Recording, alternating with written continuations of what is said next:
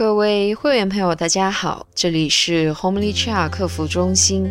今天我们来分享的文章是：股票的主力什么时候进来？答案与你想的不同。知情人总结四个原因。那怎么去看一个股票里主力进来了？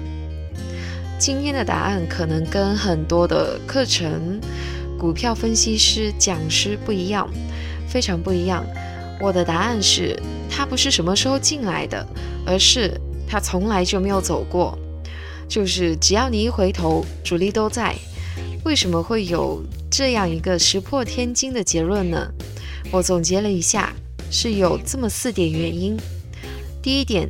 当一个股价经历了一轮爆炒之后，接下来是什么呢？下跌，还有漫长的底部整理。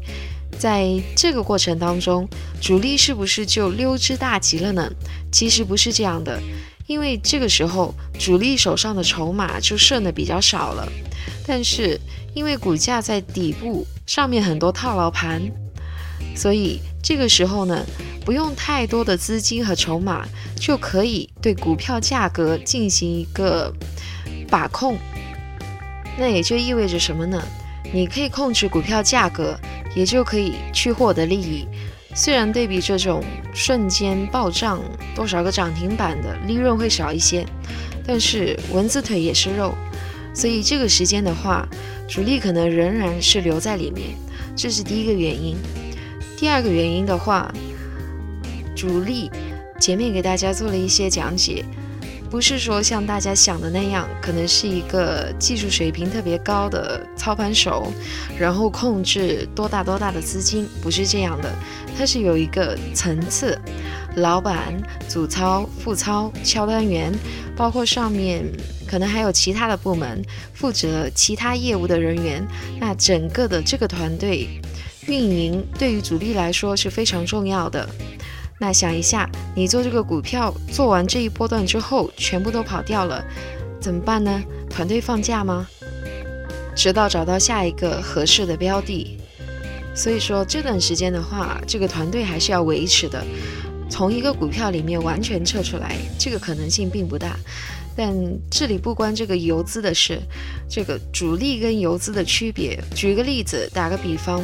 主力的话，它像是一个长期在一个地方驻扎的正规军；游资的话，更像是这种打家劫舍的一小伙土匪。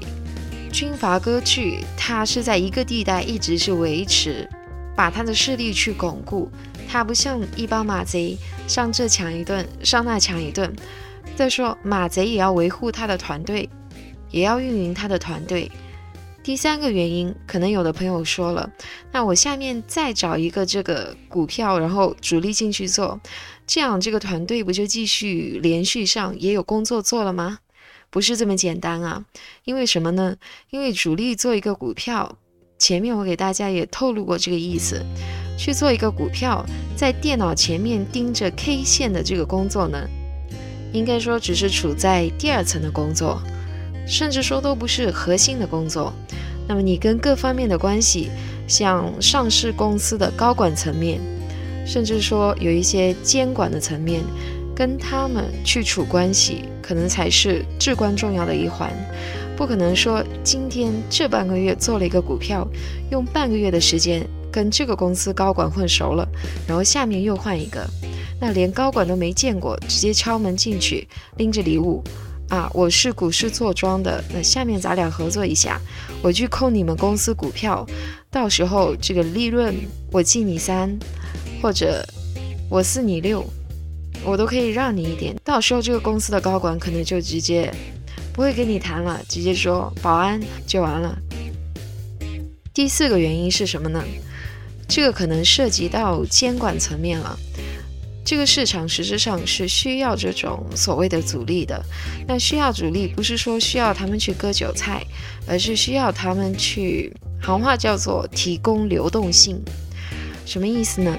这市场好的时候，你割一把韭菜就跑了，然后这市场没有流动性了，整个这个市场到时候就像一个池子没有水一样，都不活动了，这个价格看起来一团糟，那怎么行呢？你吃肉的时候都吃了。现在需要你出点力、出点钱来维持一下稳定，不干了，这个不行。具体这个这个例子，大家可以看一下什么呢？大家可能不太关注啊，期货市场啊，最近几天有出一个交易所的公告。这个公告是什么意思呢？做市商，做市商，这是什么意思呢？可能之前大家没有接触过，在这个证券市场或者其他的商品交易市场的这个价格形成方式，交易方式有两种，一种叫做指令驱动，也就是撮合制。咱们国家的股市和期货市场形成的这种制度，还有一个叫什么呢？叫报价驱动，也就是做市商制。这两种制度有什么区别呢？撮合制的意思是，这里开了一家赌场，张三和李四往赌场的一张桌子坐下来开始赌，不管张三李四谁赢谁输，赌场都要抽水，这就是撮合制。什么叫做事商制呢？做事商是张三李四过来赌，他俩不相互对赌。不坐在一张桌子上，都坐在吧台上，跟这个赌场的老板对赌。你赢了，赢的是老板的钱；你输了，输的是输给老板了。这种情况啊，其实做市商在国外是非常广泛的，并且说其实是合法的。但在中国的话，监管会比较严格。事实上，市场的流动性又需要这个做市商的角色。就是刚才说到期货市场，期货市场本身现在是一个比较狭小的市场，甚至有朋友说什么呢？根据数据测算，过个十年八年，如果按照现在这个速度啊，中国期货市场可能就消耗成零了。那如果缺乏流动性的这个市场会变成什么样呢？啊，大家经常会看到一些没有成交量的股票，可以看到什么呢？K 线图上非常不规整。所有的开盘收盘经常是跳空高开、跳空低开，非常严重，非常多的涨停跌停啊，成交的量非常的少，这些情况非常普遍。什么意思呢？说简单了就是玩的人少，玩的资金太少。今天想买，发现对手没有单子，对手但没有单子，或者你想卖的时候没人接手，所以这种情况对一个金融市场来说肯定是不利的。所以说什么呢？从管理层来说，市场对于流动性的需求也是需要有这个庄家去一直维持的。